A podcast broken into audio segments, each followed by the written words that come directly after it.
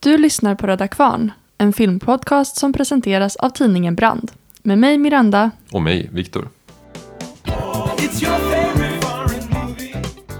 Vi är tillbaka och vi har sett en film. Yes. Vi kommenterar inte det här ettåriga uppehållet utan vi, vi kör på en gång. Nej, vi har äntligen sett en film. Vi har äntligen sett en film. Det är Eh, typ sant. Ja, det är, vi har sett någon film men det här är typ den första filmen vi ser. Eh, vi har sett Mean Girls från Jajamän. 2004. Ja. Den feministiska kultklassikern. Den stod sig tyckte jag. Jag har ju sett den sen tidigare. Mm. Det här var första gången du såg den. Ja, det var första gången jag såg den. Det är en film jag förstås har hört mycket om. Jag har sett mycket memes från den så här varje år. Vilket datum det nu är. Om det är October 3rd. 3 oktober precis så ser man på sociala medier hur folk lägger upp den här printscreenen på On October 3rd, jag vet inte vad det är hon säger, he asked me what day it was. Tror jag det. Precis. Och hon och svarar liksom It's, It's October 3rd. så det är väl internationella Mean Girls-dagen varje år. Så man blir ju ständigt påmind om den.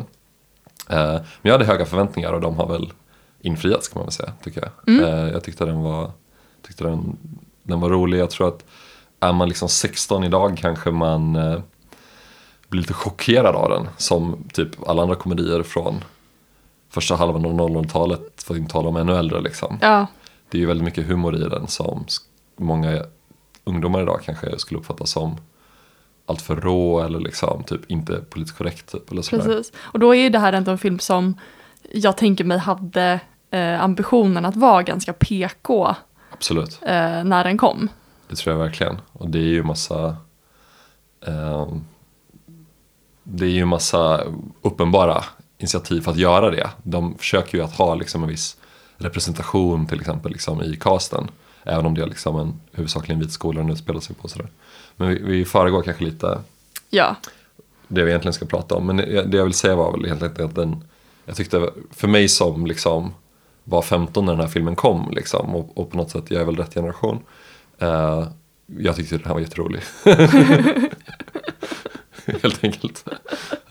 ja. ja men jag håller med. Ja, nej men eh, Mean Girls i alla fall från 2004. Den är regisserad av Mark Waters. Jag har aldrig hört talas om den här regissören förut. Det känns ju inte som att det är hans film. Det, nej precis, för att manusförfattaren är ju då Tina Fey. Precis. Och det är ju det är ju så den är känd som. Exakt. Det är ju som Tina Feys film. man tänker på. Men jag, jag kollar Hon är också, hon är också med i filmen. Och hon är med i filmen. Hon har en, en ganska stor biroll. Eh, men Mark Waters, det är i alla fall han som har regisserat eh, Freaky Friday, en annan Lindsay Lohan-film. Eh, Ghosts of Girlfriends Past. Jag känner typ lite igen den här titeln. Men också Bad Santa 2. det är en Det är stor, ganska- filmskapare. Det är ganska tydligt var han pikade någonstans kan man Ja, säga. ja, verkligen. Men det är väl inte regin som den här filmen är känd för i första hand. Nej, Utan det är en film som lever mer på, på än på regi om man säger så. Precis. Mm. Uh, ja, men i den här filmen så får man i alla fall följa uh, Katie som är 16 år gammal och uh, spelas av Lindsay Lohan. Och hon, hon flyttar tillbaka till USA, till Illinois, efter att ha bott i, citat, Afrika. I Stora delar av sin barndom. Det här är då ett av de här återkommande skämten som, ju- som ju är, ja, de pratar bara om Afrika och liksom Precis, mycket så här djungelmetaforer och savannmetaforer och liksom the tribes. Hen- Men eh, storyn är ju att hennes mamma då är någon slags antropolog typ väl? Nej, den, jag, jag, jag såg det här på eh, Wikipedia. Hennes Ja. föräldrar är zoologer. De är zoolog, ja det är därför det är så mycket djur. Så. Ja, Okej, ja. men det makes sense. Ja. Jag missade den detaljen när vi såg filmen. Jag tänkte att de var någon slags antropolog för hon har de här vaserna typ som hon är väldigt rädd om. Precis, Det är bara att de har bott fertility, där, liksom. fertility vas. Ja, nej, men, ja, precis, de har, de har bott Ja. Eh, men då är ett återkommande skämt är att eh, de, både ja, men Katie och hennes föräldrar bara pratar om Afrika hela tiden. Ja. Så här, landet, landet Afrika. Alltså, Ja. Jag tror ju att det här är typ, alltså då var det här ett antirasistiskt skämt. Precis, Men ja, jag vet inte, många skulle nog reagera väldigt negativt på det om På den här det. filmen kom idag. Liksom. ja. Och liksom med, med viss rätta. Så att, fast jag vet inte riktigt, det där är ju en svår diskussion. Den kanske inte vi hinner ta hela den, här, hela den här. Men jag tänker att om man såg den här filmen då och inte var typ redan var ett rasistiskt pucko.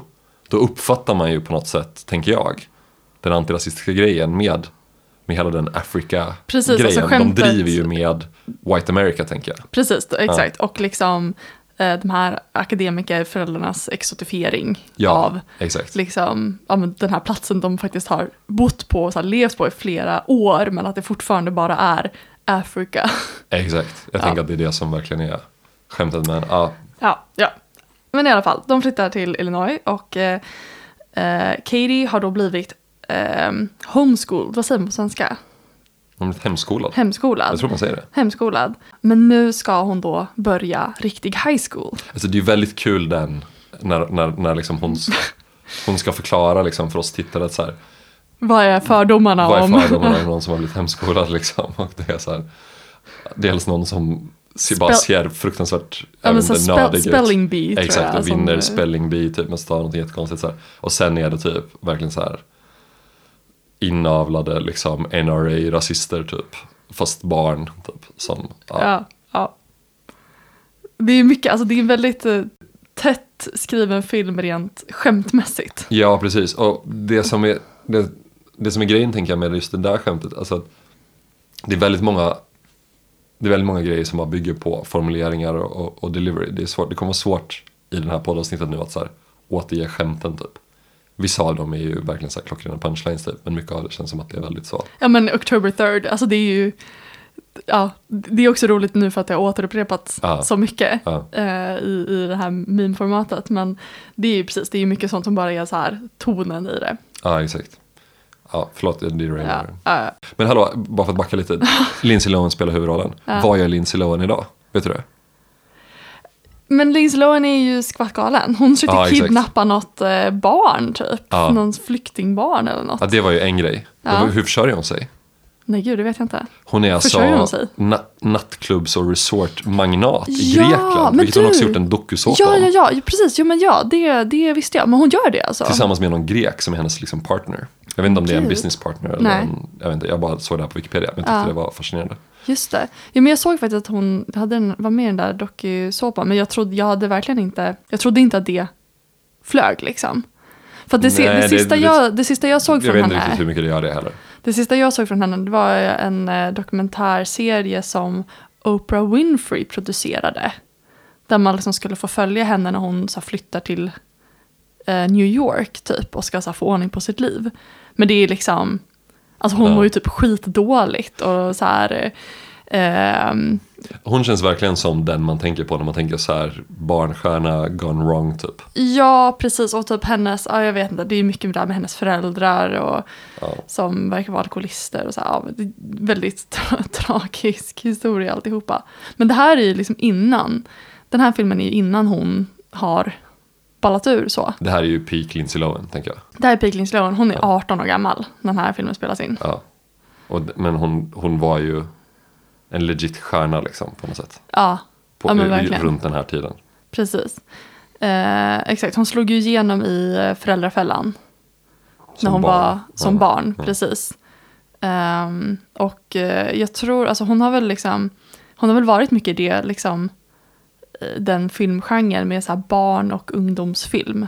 Jag tror inte hon riktigt har tagit sig, hon tog sig aldrig riktigt ur Nej, det. precis. Hon gjorde de här Herbie-filmerna också, som jag tror är barnfilmer. Okej, Så pratande bilar. okej, det, är mer, det är mer än jag har koll på. Men ja, jag Ja. tyckte bara det var fascinerande med det här grekiska nattklubbsgrejen. Ja, verkligen. Men man, ja, man undrar ju.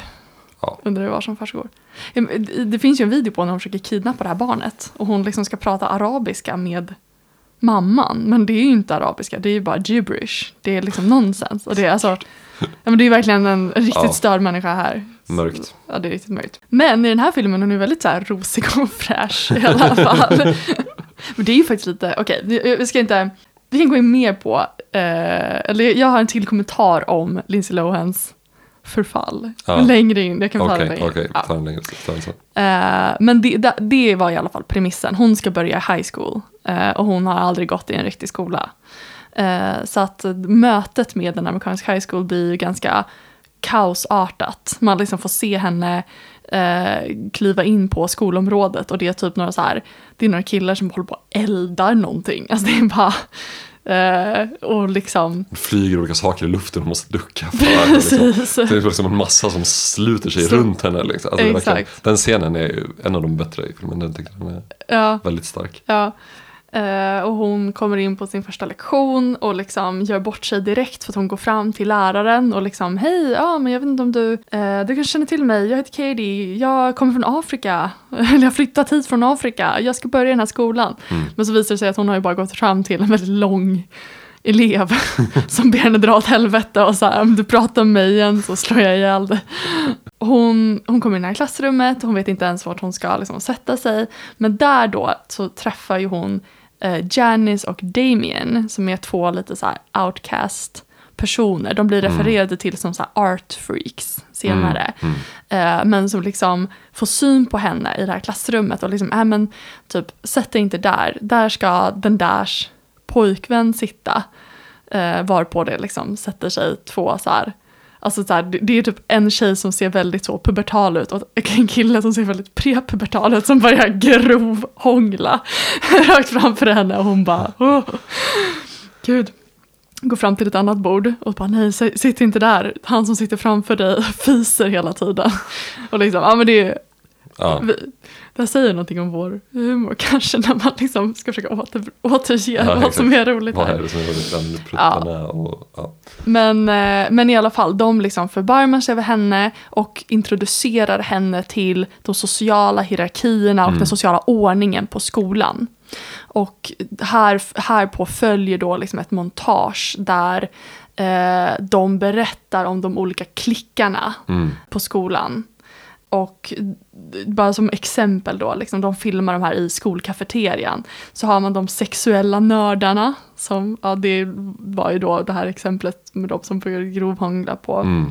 på lektionen. Men där sitter de vid ett bord i alla fall och beter sig omoraliskt.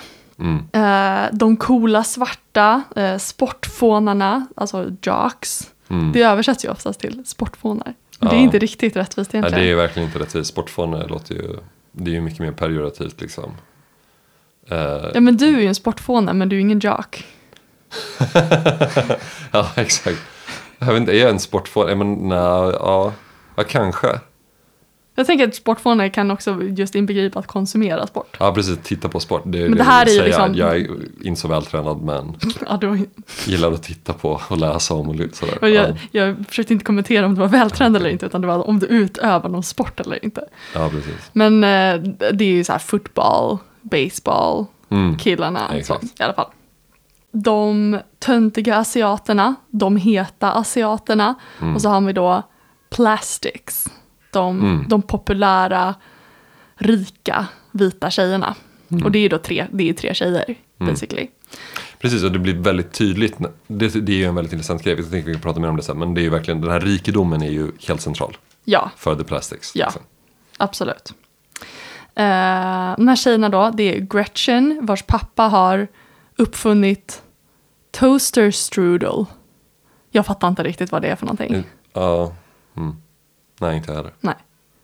Men det verkar ju, alltså det, det finns ju olika sådana pop-tarts, alltså sådana olika mackbakverksgrejer som man ska stoppa i brödrosten. Så jag föreställer mig att det är något lite liknande. Vem vet, vem vet. Ja. Det är Karen som är dum i huvudet. Och så är det Regina George som är ledaren, Mm. Caesar, Queen Bee. Queen Bee, precis. Re- Regina Gorge. Alltså det är Ja. bara namnet liksom. Den Ja. snygga drottningen. Ja, ja precis, precis. Som ju är den av de här ungdomsskådisarna som sen gick vidare och hade lite skådiskarriär faktiskt. Rachel Ja. McAdams. Hon har ju ändå haft rätt mycket framgång får man väl säga. Ja, men precis, exakt. Mm. Men Eh, ja. Apropå bara skådisen här. Ja. Ehm, Damien som du nämnde. Mm. Det, det som är hans grej är ju att han är citat two gate function. Mm. Slutcitat. Eh, och eh, det är det hans karriär bygger på mycket. Liksom, att han är liksom en, en vad ska man säga, lite så stereotyp så konst, konstnärligt eh, homosexuell person. Jag vet inte om det makar sense när man säger så. Liksom. Jag, tror att, jag tror att många säkert får upp ungefär ett bild. Liksom. Mm. Även om man inte sett den här filmen. Eh, men det är ju verkligen en, en stereotyp han spelar på många sätt. Liksom. Den här skådisen sen då, Daniel Franzis, som spelar honom. Han kom tio år senare ut som gay. Och har senare blivit liksom så här en ledande typ aids-aktivist. Jaha, Så han var liksom in the closet när han spelade Damien. okej. Det, är fan, det tyckte jag var rätt fascinerande. Ja, verkligen. Mm. Ja. Eh, Men också lite fint. Och så han kom ut genom att skriva ett så här öppet brev till sin karaktär. Damien, där han liksom hyllade honom för att han hade liksom modet att, att leva öppet eh, redan som tonåring. Jaha, Det så var det var lite som att han, han levde ut lite genom den, den karaktären. Ja, men tydligen. Ja, ja det, var, det var fint. Jag tyckte det var Ja, fint. men- Och sorgligt samtidigt. Ja, precis. Alltså verkligen. Ja. Ja. Men de här The Plastics i alla fall. De börjar visa ett intresse för Katie. De börjar liksom ställa frågor till henne, vill att eh, hon ska sitta med dem och äta lunch. Eh, och det här ser eh, Janice och Damien. Och Janice har ju, alltså Damien är inte heller särskilt förtjust i de här tjejerna. Men Janice har ju verkligen en personlig beef med dem, särskilt med Regina. Och vi får ju senare veta varför. Ehm, men Precis, och det vi får veta då är ju att eh, de är gamla före detta bästisar, ja, visar det sig. ja.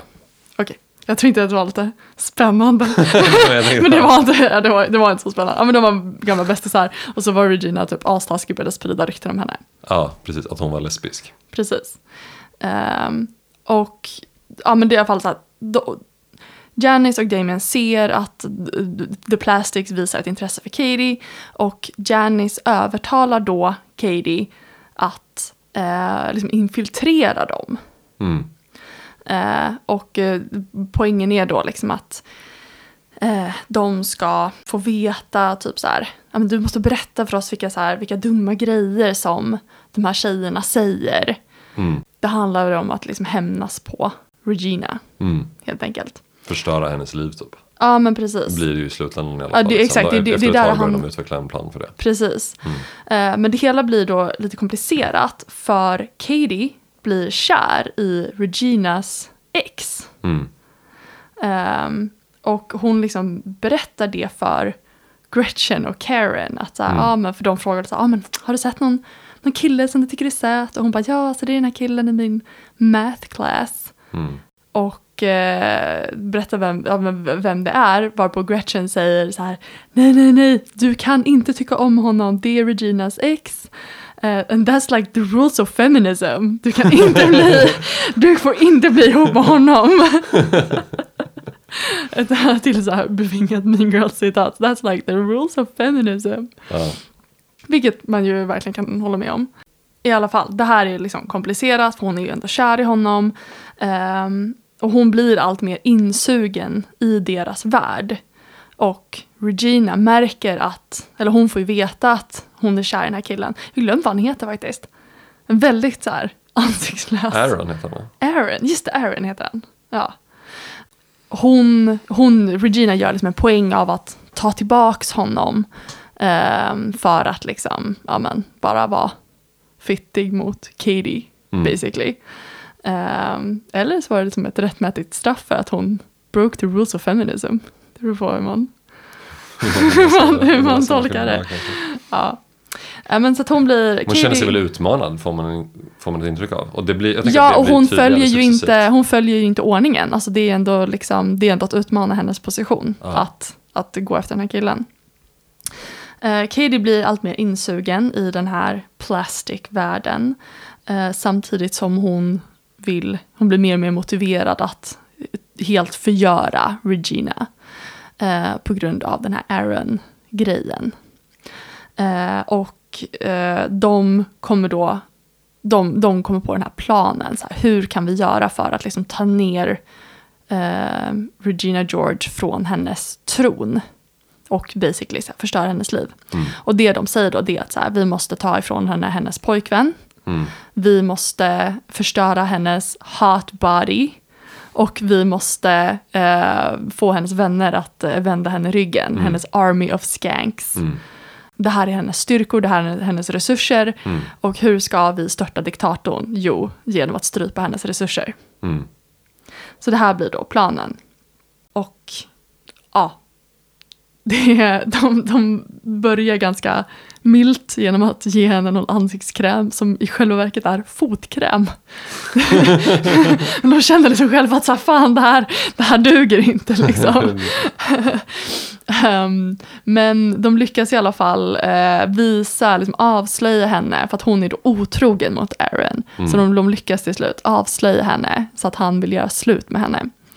Eh, Katie ger henne eh, någon slags så här nutrition bars som är så svenska eh, svenska typ proteinbars eller vad, vad det nu är för Ja. någonting.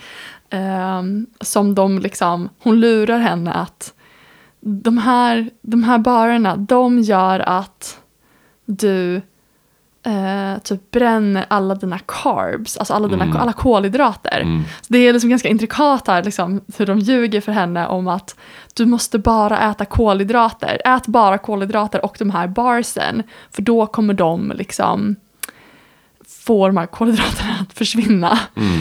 Ehm, så att hon liksom, ja, Regina frågar henne liksom, is butter a carb? Och hon bara, yeah. Och så den bara lurar henne att trycka i henne mer och mer onyttiga grejer. Så att hon ska gå upp i vikt och förstöra sin hot body. Och hennes vänner då, det är en, en stor svaghet som de har, det är då att Gretchen, eh, det sägs liksom att hennes hår, det är så stort för att det är fullt av hemligheter och lögner. hon, hon är liksom skvallerdrottningen.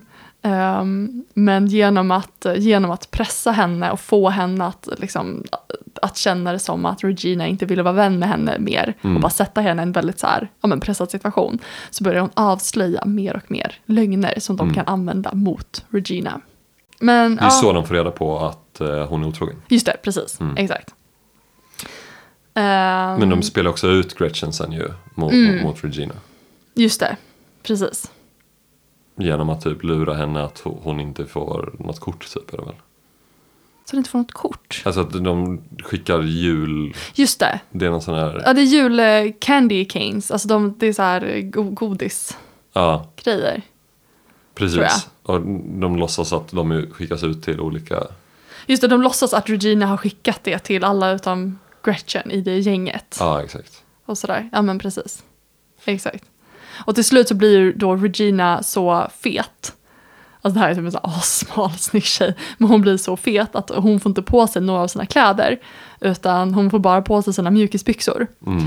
Och eh, de, de, har sina, de har då en uppsättning klädregler. Mm. Att på torsdagar har vi rosa på oss, man får bara ha håret i hästsvans en dag i veckan. Mm. Och eh, man får bara ha jeans eller sweatpants en dag i veckan.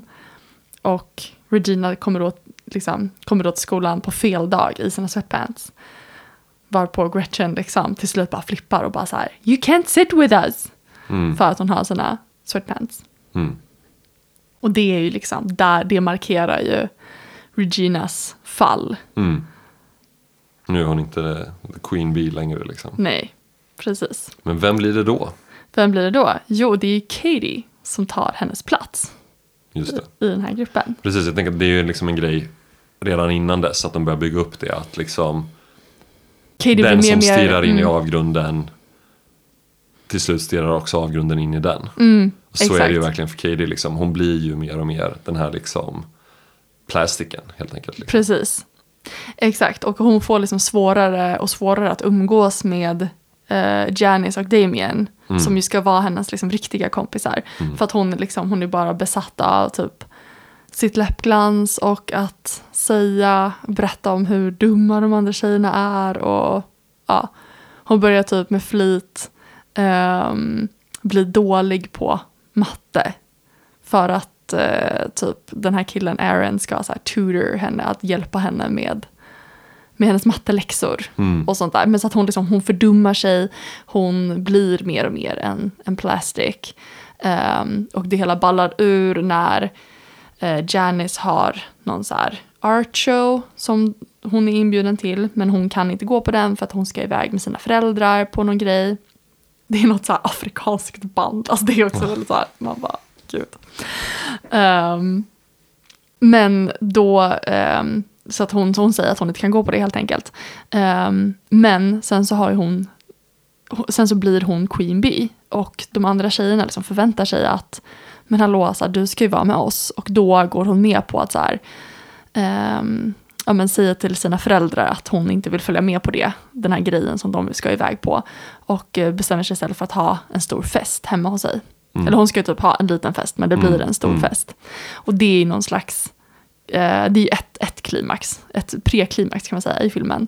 Där eh, hon vill att Aaron ska komma, hon ska komma dit. Men det slutar med att typ, hon blir jättefull och eh, lyckas inte alls charma honom utan berättar bara att hon har gjort sig dålig på matte för hans skull och han tycker att ja, det var ju dumt. Mm. Typ. Och sen spyr hon ner honom. Och så spyr hon ner honom och då, då går han. Mm. Ehm, Och då kommer Janice och, eh, Janice och Damien på henne också. Ja. Och liksom, allt verkligen krackelerar liksom. Det Precis. verkligen- Precis, det är liksom, och där någonstans får hon ju lite syn på sig själv att så bara, shit vad har jag gjort typ. precis, Efter det här liksom. ja. Mm. Ehm, och vad som också händer parallellt det är ju att Regina upptäcker ju att fan så här, jag har blivit spelad. Mm. Eh, hon börjar dejta någon annan kille, någon annan jock-kille som får syn på de här barsen som hon äter. Och så säger han bara Åh gud, såna där Kelton bars. Ja, de tvingar vår coach oss att äta när vi ska gå upp i vikt. Och då liksom klarnar det ju för henne att så här, fan, det här är ju inte alla de här missödena. Det här är ju inte, det är inte en slump, utan hon har ju gjort det här, Katie har gjort det här mot mig. Det här har varit en plan mot mig. Mm.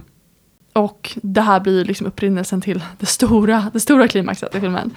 Där eh, Regina bestämmer sig för att, att hämnas på Katie och på de andra tjejerna, Gretchen och Karen. Eh, och hon letar upp deras burn book, kallar de det för. Det är en, det är en eh, sån här scrapbook som de använder för att så här, klippa ut bilder på tjejerna i skolan och typ skriva så här, komment- elaka kommentarer om varje tjej. Mm. Så att alla tjejer är liksom med i den här boken och så står det typ att den där tjejen så här, made out with a hot dog. Vilket visar sig vara sant, även om det bara var en Det gång. mesta som står där visar sig vara sant. Ja, precis, det mesta som liksom. står där är sant. Mm. Exakt, inklusive kommentarer om eh, coach Carr Ja. som visar sig vara pedofil. ja, precis. Han har liksom legat med två av liksom the hot asian Ja. girls. Då. Ja. Nej, men Regina klipper då ut sitt eget ansikte, en bild på sitt eget ansikte och klistrar in i boken och skriver att hon är en fugly skank. Ja.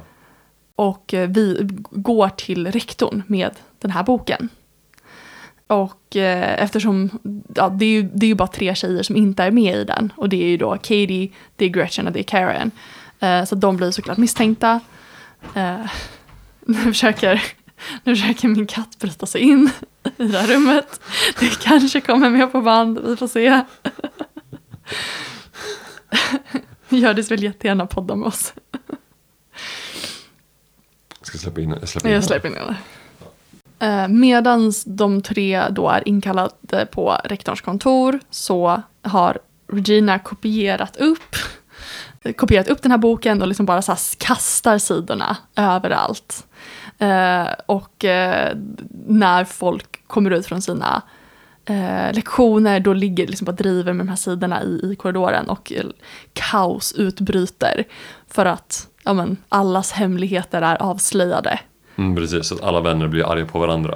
Precis, för att alla har, alla har ju brutit varandras förtroende och spridit de här hemligheterna vidare. Ja, exakt. Det blir en stor så här, försoningsscen i eh, gympasalen, alla tjejer ska bli kompisar med varandra igen, eh, de får prata om sina lady problems.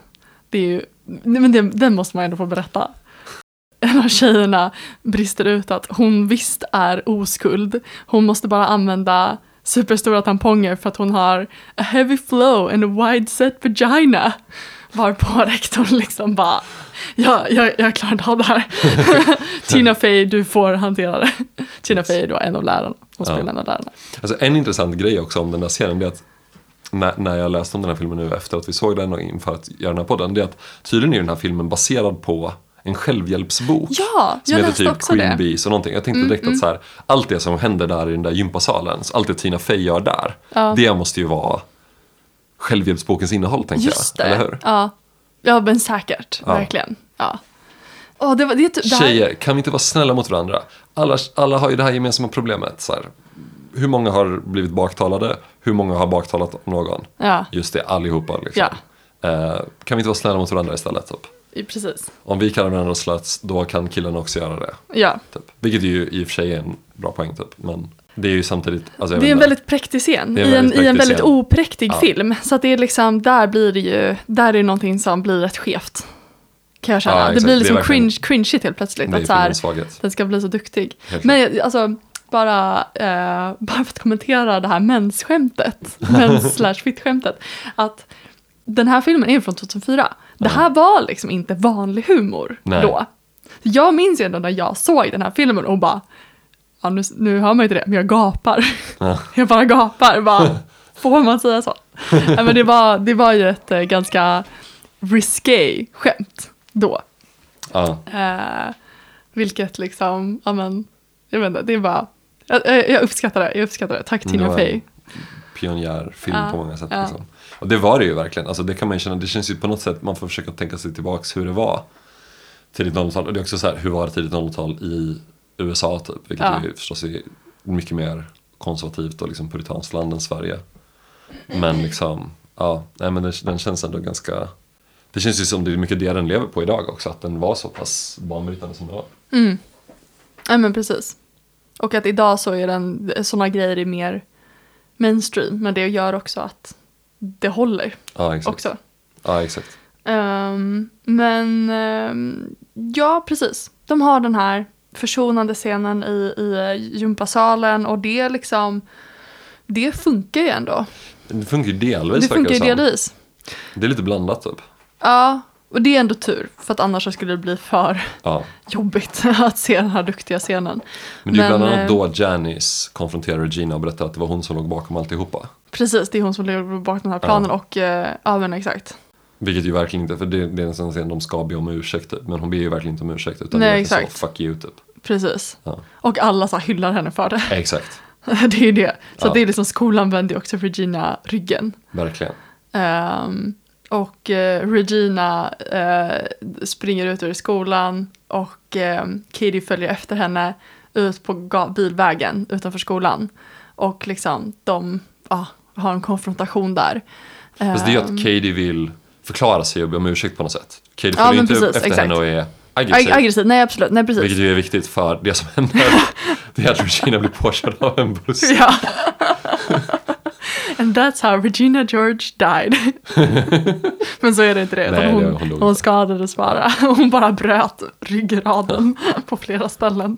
Ja.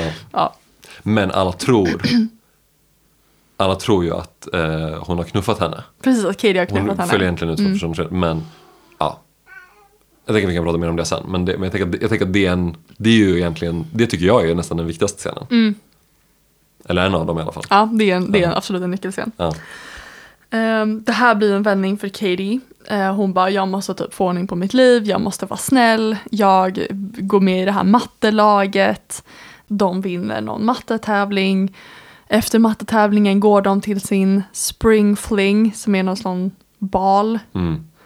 Och där blir hon utnämnd till eh, balens drottning. Precis, och man får ju se liksom i en, en kort klipp lite tidigare så här, där det är två killar som röstar typ så. Just det. Där det är en som säger, jag, jag röstar på Regina George för det är synd om henne typ.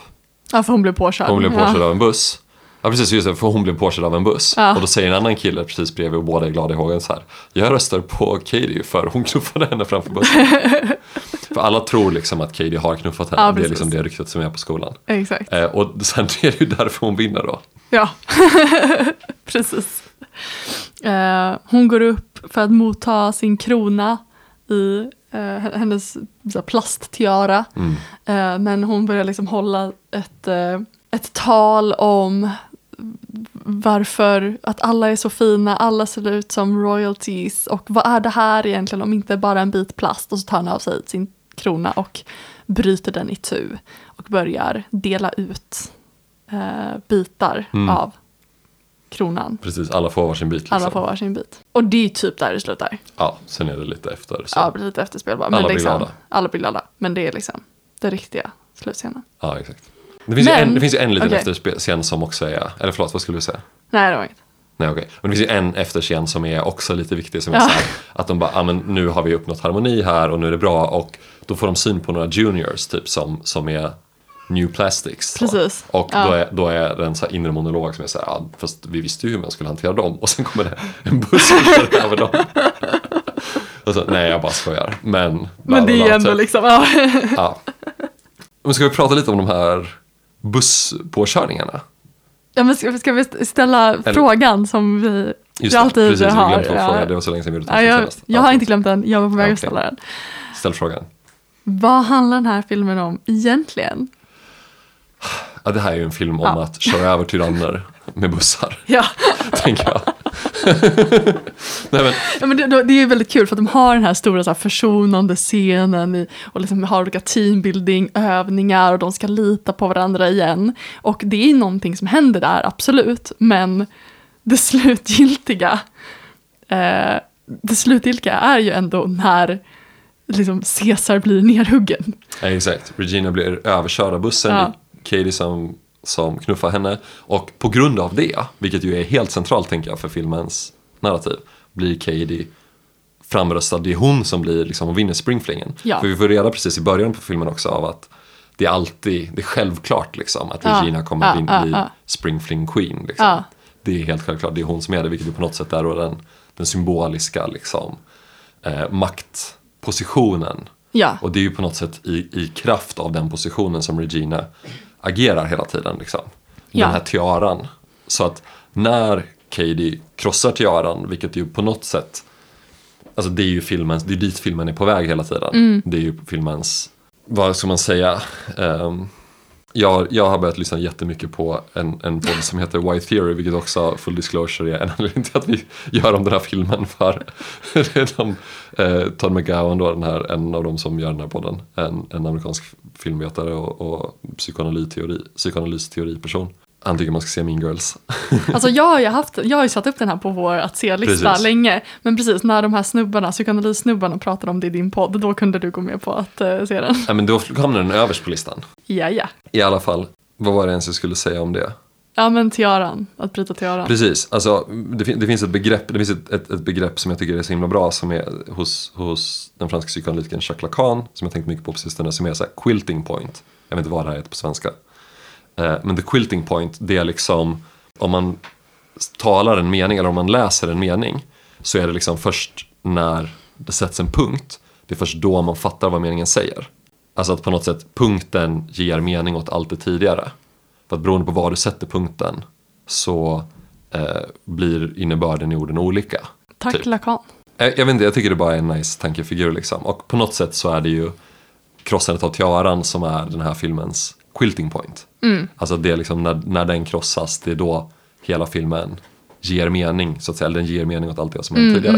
Men det som samtidigt är liksom filmens nyckelhandling på något sätt, det är ju att knuffa Regina framför Framför bussen. framför bussen.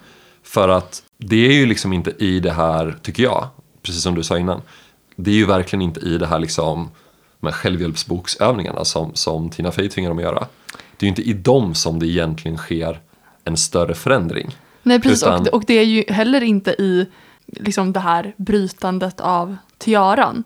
Utan att det är möjligt att göra. Exakt. Det är ju på grund av våldet. Det Ja, hårda, exakt. det hårda liksom, Exakt. våldet. Precis, för Ofrånkomliga våldet. det, det som på något sätt de där självhjälpsövningarna och allt det, liksom hela de där scenerna väldigt mycket tydliggör. Och det finns ju en annan nyckelgrej i det som är att Regina försöker ju skjuta ner hela grejen. När de sitter där med, alltså vi säger bara Tina Fey, hon heter ju någonting annat den här karaktären egentligen. Ja. Men den här matteläraren i alla fall Ja. liksom, som hon spelar. Eh, hon försöker liksom konfrontera henne att så här, "Ja, men det är faktiskt eh, inte något som, som alla är påverkade av eller, eller sådär liksom. Vissa av oss är faktiskt bara offer i den här Eh, situationen. Exakt, vissa av oss är bara för, för hon har ju försökt göra sig själv till offret. Mm. Eh, genom att, det, det du berättade där om boken innan liksom. Och då frågar Tina Fey inför alla, det är så jävla brutal grej. Men väldigt bra, liksom frågan så här. Eh, hur många här inne känner sig liksom personligen eh, utsatta av eh, Regina George? Och George heter hon. är hon George? Ja. Regina George. Jag har sagt George och George växelvis tror jag framtidens. Men Hon i alla fall heter George. Alla räcker upp handen inklusive typ alla lärarna. och rektorn. Rektorn. rektorn ser jättebesvärad ut. Ja. Han ser verkligen så här ledsen ut. Ja. Eh, så alla räcker upp handen. De, och de, de enas ju på något sätt mot henne där. Mm. Det är det som allting kokar ner till. Eh, och hon stormar ut och då följer... Nej, hon får sätta sig igen. Är inte då hon stormar Nej, ut? hon stormar ut när Janice eh, berättar Just om planen. det. Så hon får, hon, Just får, hon får snällt sätta sig Hon ner får snällt sätta sig men hon är redan liksom ifråntagen makten på Ah, något sätt. ah, ah. Så det är liksom, här är, det är Mar- Marie, eller liksom det är kungen och Marie Antoinette som tillfångatas här. Liksom, Herpy Derpy är ute vid Versailles, oj nu har vi dem visst. Sen så liksom i nästa steg så är de plötsligt inne i centrala Paris liksom och, och då gör Janice det här liksom uttalandet och eh, alltså det här är en väldigt konstig metafor jag gör nu, men jag pratar om franska revolutionen alltså, de fångar kungen och Marie Antoinette. Och sen, det är först lite senare, så här, det var inte meningen att de skulle ta henne, men plötsligt har de dem. Vad gör de då? Plötsligt några dagar senare, ja men de, de giljotinerar dem. Och det är det som händer sen, de knuffar henne framför bussen. Och det här ryktet att det var Katie som knuffade henne framför bussen, det är inte bokstavligen sant att hon knuffade henne med sin hand. Nej. Men det är ju Katie och Janice på något sätt, men egentligen för- framförallt Katie, som har knuffat henne framför Ja, det bussen. är Katie som är utföraren ändå. Det är ändå hon som är utföraren. Dels genom att följa efter henne där, men allting som hon har gjort egentligen. Hela grejen med att förstöra The Plastics handlar ju om att symboliskt i alla fall döda Regina på något sätt. The Queen Bee som figur. Så när tiaran krossas, då, då bygger det på att drottningen redan är redan är krossad, Precis. bokstavligen då, och liksom återuppbyggd i en liksom, liten ställning för sin ryggrad. Som hon, står, hon står ju där bredvid liksom. Eh, och det är lite kul sen för att hon får ju sen i efter, alltså Regina får ju i eftermontaget vara liksom, hon får vara en jock liksom. Och då kan hon agera ut sin aggression på, med sin lacrosse-klubba typ. Precis. Misshandla folk då, Ja. på den vägen liksom. Sådär. Men hon är ju liksom oskadliggjord, hon får fortfarande verka inom skolan men hon får liksom inte vara en plastic liksom. Nej. Utan hon, Och Jocks är inte rädda för henne. Jocks är inte rädda för henne, exakt. Nej. Liksom. Jag tänker på mm, så här, ki- kines, den sista kejsaren i Kina. Som får vara så här, trädgårdsmästare typ efter revolutionen. Mm. Han blir så här, ja men du får fortfarande vara med i samhället såklart. Liksom. Ja, ja, ja. Självklart så här, här, ta den här häcksaxen. ja. Det är lite samma sak, så här, ta den här lacrosseklubban. Liksom. Mm.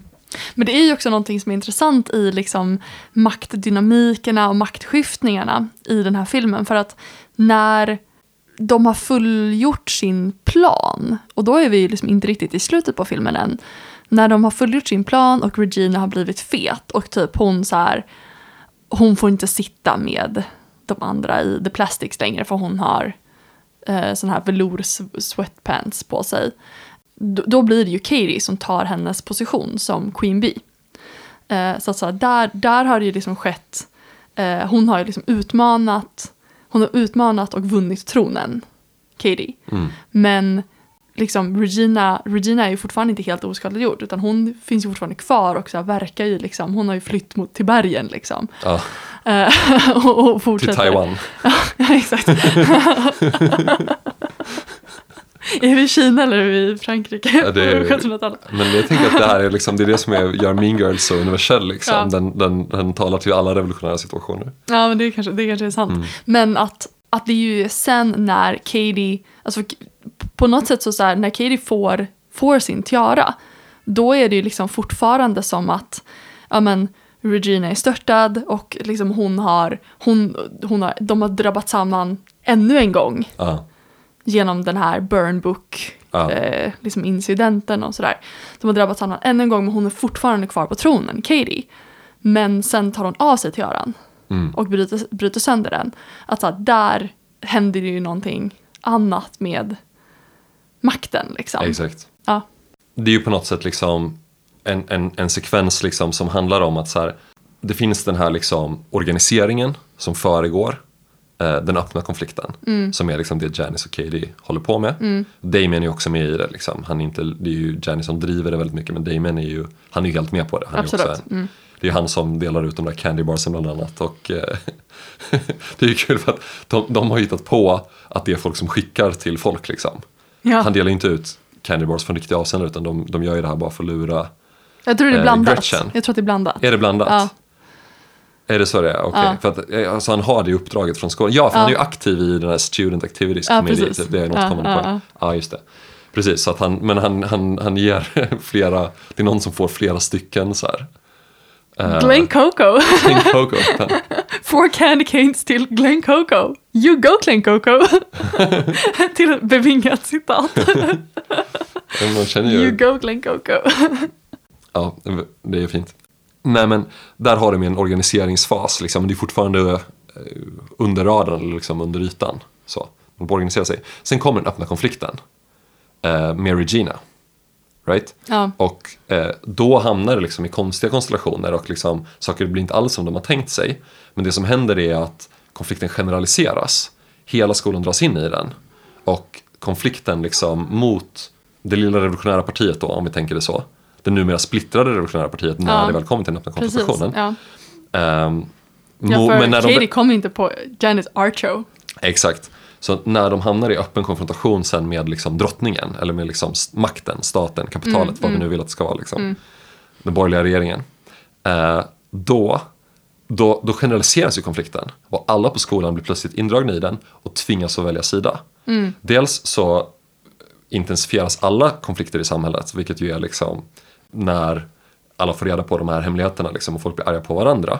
Men det tving, den, den intensifieringen av sociala konflikter tvingar också folk eh, att på något sätt välja sida i den underliggande konflikten som är för eller mot den rådande ordningen på något sätt. Ja. Det är ju den, Precis, så, och så Katie, och. Katie är ju mot den rådande ordningen. Exakt, hon förblir ju ändå det liksom. Precis, hon är inte alternativet. Exakt, och det är ju liksom den kollektiva handlingen och kollektiviseringen av situationen som på något sätt möjliggör i slutändan för Katie att också knuffa henne framför bussen och, och krossa Tiaran. Så det är ju Exakt. inte bara Katie Nej. som krossar Tiaran Nej. utan det är ju det här det kollektiva agerandet i gympasalen på något sätt som, som föregår det och inte minst framröstandet av henne. Mm. Vilket ju, får man säga då, är den här, poli- den här filmens eh, politiskt programmatiska svaghet Ja, skulle jag säga. Ja, Eh, I verkligheten ser vi ju som nu i USA till exempel med George Floyd-upproret hur det här som Alain Badiou brukar påpeka, imperativet att rösta, som, det är ju det som alltid mobiliseras mot revolutionärerna. Ja, Och, och för, att, för att kväsa liksom den precis. revolutionen. Men i det här fallet så, så blir det något som funkar. Ja. Alltså någonting som jag uppskattar med den här filmen, för det här är ju verkligen en, så här, en riktig high school, det är ett high school-drama. Ja, Det, det är det det är. Ehm, och även om det liksom ligger väldigt stor tyngd vid de här liksom sociala grupperingarna som är väldigt typ, de är baserade på så här, intresse och ras, liksom etnicitet. Mm. Eh, det är liksom, det är mycket det som framhålls. Men någonting som hela tiden är väldigt tydligt, det är ju hur, ehm, alltså vilken roll som pengar verkligen spelar i det här. Och alltså jag tänker på det liksom, alltså bara nu när man liksom pratar om de här maktstriderna och maktstriderna och, eh, och eh, hela uppgörelsen. Alltså det, finns, det här är ändå en film med väldigt många lager av, i sin förståelse för sociala konflikter. Absolut. Och det är ju verkligen, som vi nämnde precis i början av, av, av att gå igenom liksom setupen för filmen. Så Ja. det är ju så otroligt centralt för vilka The Plastics är. Ja, men liksom deras klassposition. Det är de rikaste. Precis. Det är verkligen det det bygger på. Liksom. Ja. Och hennes föräldrar, alltså, vi får ju aldrig se den här uppfinnarföräldern Gretchens pappa. Utan han är ju bara någon som, som åberopas typ. Men en ganska central karaktär är ju eh, Reginas mamma som Reginas är mamma, också ja. en av de mest klockrena karaktärerna. Precis, spelad av Amy Poehler. Ständigt, ständigt fantastiska Amy Poehler. Ja. Eh, men hon är ju verkligen så här the cool mom. Precis. som, I'm not a regular mom, I'm a cool mom. Right Regina, please stop talking. Typ. Alltså, det, är verkligen, det här är bara jobbigt för Regina men det är ju samtidigt hon som gör Regina. Ja, Verkligen liksom. Ja. Eh, och hon är liksom väldigt pådrivande i allt det Regina är i skolan egentligen. Ja. Liksom. det är, ju en, det är ju en grej som de inte tar upp liksom som en av hennes tillgångar. De pratar om hennes pojkvän, hennes, hennes kropp, hennes eh, vänskapsallianser. Men de missar ju hennes finansiella tillgångar. Ja, verkligen. Och det är ju något som hon kanske inte liksom kan använda sig av i slutändan på det sättet. Men det är ju verkligen, det görs ju väldigt tydligt i det här montaget när, när man ska förklara i början av filmen liksom, Ja. varför är hon så populär. Ja men då är det verkligen så här. Det, det, vissa säger saker om att hon är snygg men det är väldigt mycket så här. Hon har de här Fendi-väskorna, hon har den här cabrioleten. Det är liksom verkligen så här dyra prylar som, som hon hävdar sin makt igenom liksom. Så att det är ju verkligen en film om, om klass på det sättet även om det ju är på något sätt alltså i, i settingen för ändå någon slags medelklassskola och liksom om den här obehagliga kommentaren från rektorn om som sätter i kontrast till Southside Chicago som ju är ett liksom afroamerikanskt arbetarområde, typ, eller liksom fattigt område. Mm. Ja men precis. Det som gör en väldigt nyanserad kring det här som, som du säger liksom om, om de öppna konflikterna. Först så etableras de här jättefasta kategorierna, precis som du säger med liksom intresse och, och etnicitet. Men vi får ju sen också se genom filmen hur man verkligen kan röra sig mellan dem. Det är väldigt kontingent vem som hamnar var på något sätt också. Ja, I liksom, slutändan via- så blir ju. Gretchen medlem i det asiatiska gänget. Ja, exakt. Liksom. Och hon blir eh, Regina Spoiler, hon Björk som jag är nämnt. inte uppenbart asiatisk. Eh, nej, hon är väl judisk liksom.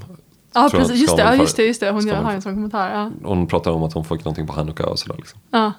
Och jag tänker att det är ju det som är liksom krossandet av tiaran med på något sätt. Liksom, att den ställer upp en opposition mellan den rena identitetspolitiken där de här olika till synes fasta kategorierna försöker hävda sina representativa intressen liksom, in, in, inom liksom, den rådande ordningen.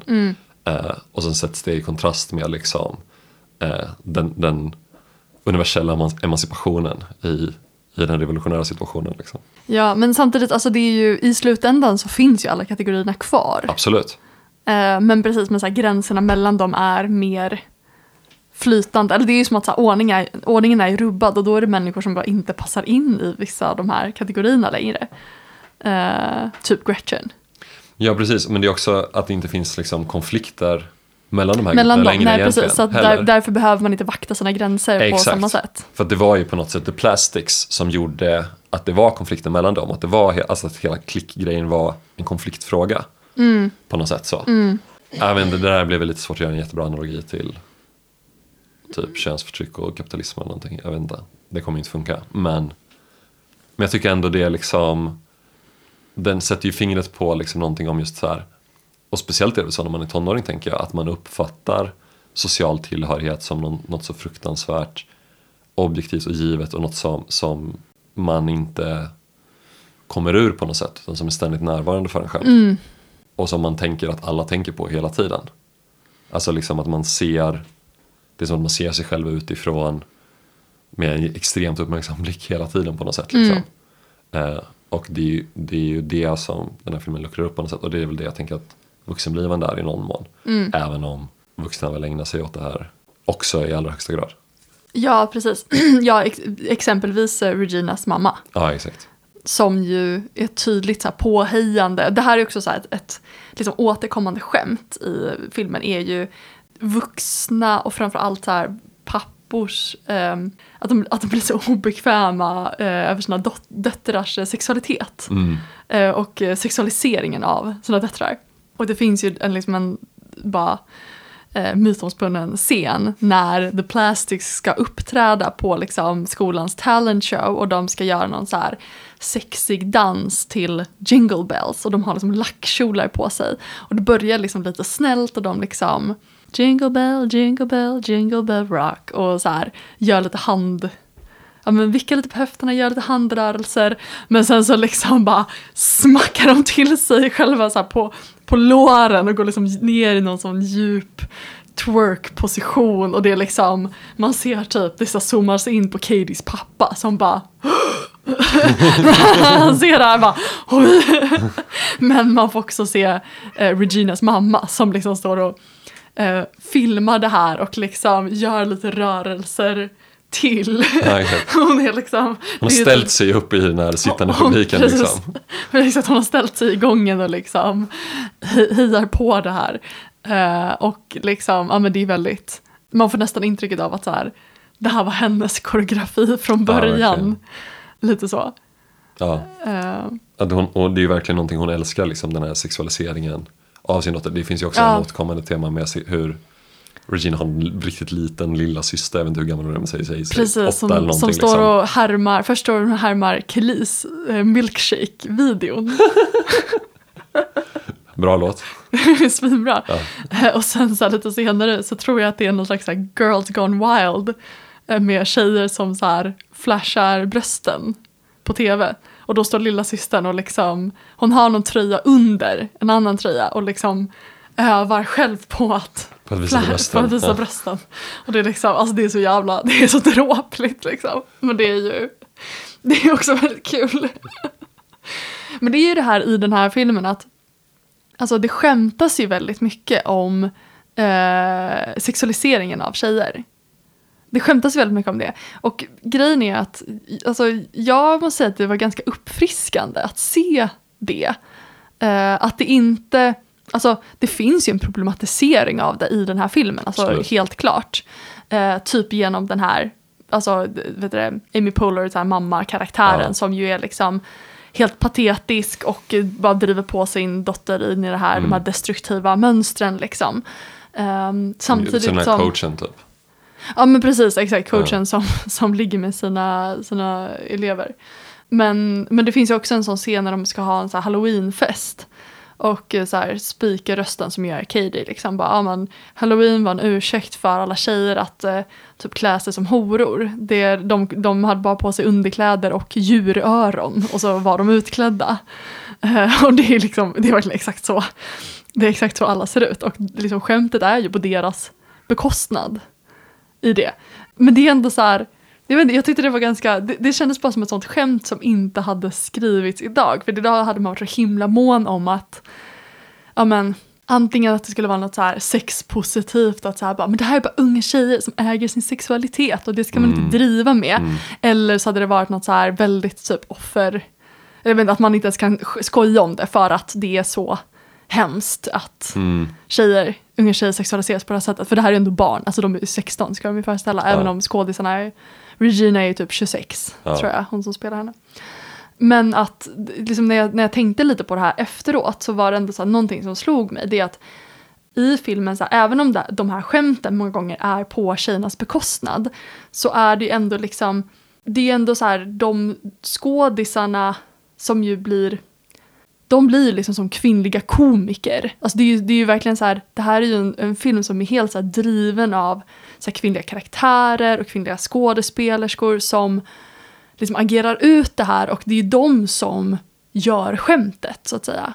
Alltså förstår du vad jag menar? Det, är Mm. liksom, det finns ändå liksom en, en sån typ av, jag vet inte, så subjektivitet i det liksom Mm.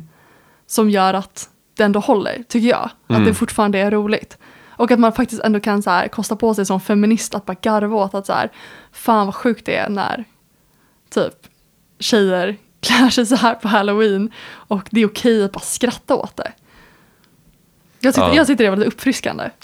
Ja, precis. Och Det är, det är ju på något sätt hela filmens ton rätt igenom. Liksom. Att Ja. skratta åt många sådana här saker. Och det är ju liksom, ja men det är väl lite det vi pratade Precis, om där i början. skämtet är ju inte bara hela tiden på Kinas bekostnad Absolut hela inte. tiden och att det bara är kopplat till deras sexualitet. Det är ju en i mängden, det är ju det som gör också att det funkar. Det här är ju en film som tveklöst är på tjejernas sida i den här frågan. Ja, Alltså verkligen så. På något sätt så tänker jag att tonen i det där är ju på något sätt, ja det är så här tjejerna gör här och det är ju lite typiskt med, givet allt det här andra vi presenterar i den här filmen, men ja, det är så det är liksom. Så, ja, tokigt liksom. Och så är det ju med, med mycket i den här liksom, men det är som, som du säger, liksom att, att det är många frågor som lyfts upp i filmen som nog skulle presenterats väldigt annorlunda idag liksom, för att inte framstå som typ så här, okänsligt mot, mot olika grupper typ. Men typ Eh. till exempel genom att här, synliggöra sexuali- sexualiserandet av de här tjejerna genom deras fäder. Ja, Till exempel. Exakt. Eller genom liksom, de manliga lärarnas liksom, förtvivlade blickar. När Ja. de här tjejerna är så uppenbart sexuella varelser. Ja, exakt. Är det något mer som du känner att du vill säga om den här filmen innan vi slutar? Uh, nej, men jag vet inte om jag har något mer att säga riktigt. Jag har ju också babblat jättemycket nu så att det är kanske du som ska säga någonting om du vill säga något. Nej, men jag tänker att eh, det här är ju verkligen en film som, som är väl värd att se om så här eh, 17 år senare. Se på den och dröm om en värld där vi krossar triaden. Det är Ja. mina slutord. Bra sista ord. Okej, vi hörs. It's your favorite.